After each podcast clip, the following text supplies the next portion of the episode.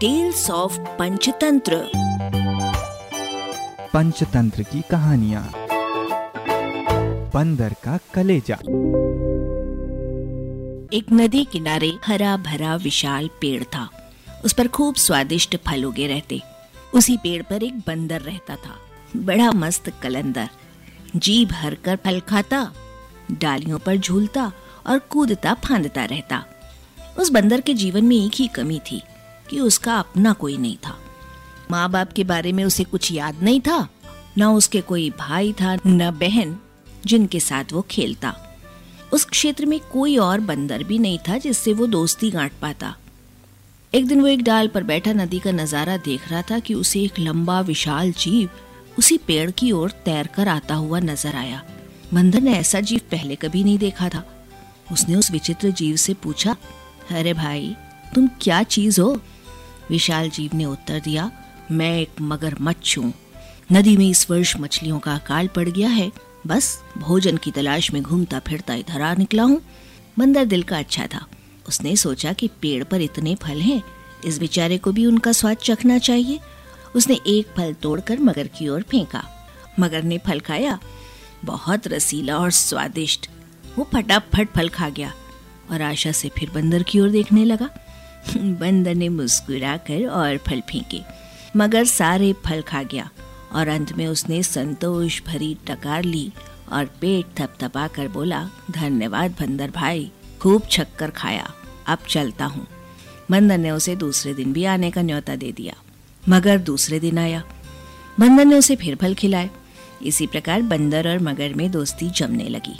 मगर रोज आता, दोनों फल खाते खिलाते गपशप मारते।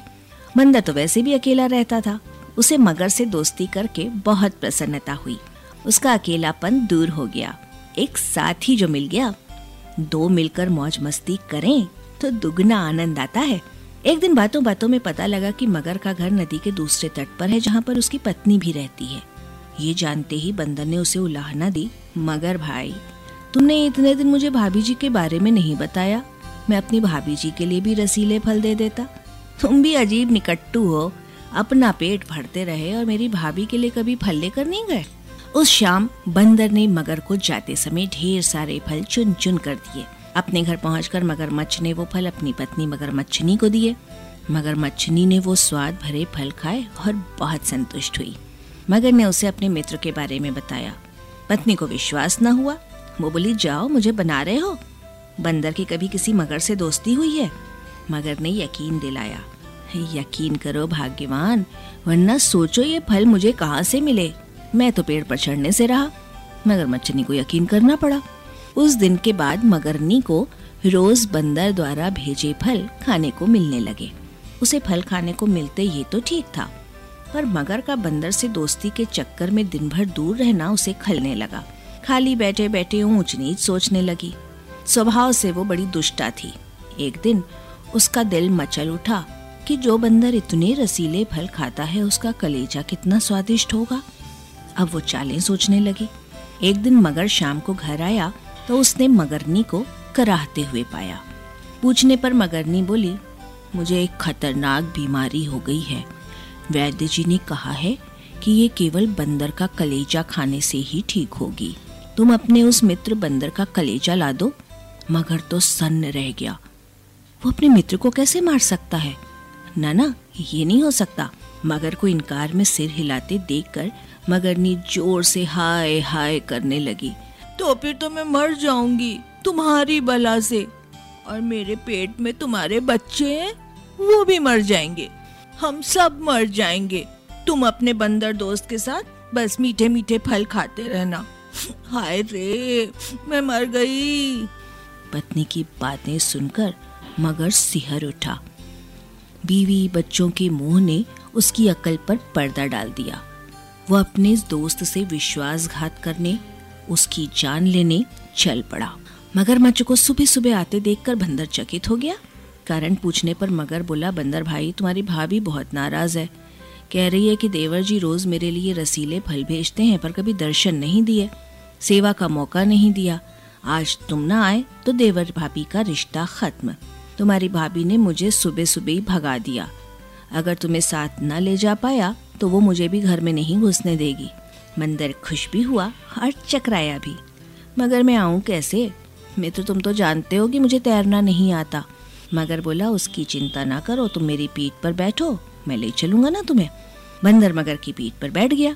कुछ दूर नदी में जाने पर ही मगर पानी के अंदर गोता लगाने लगा।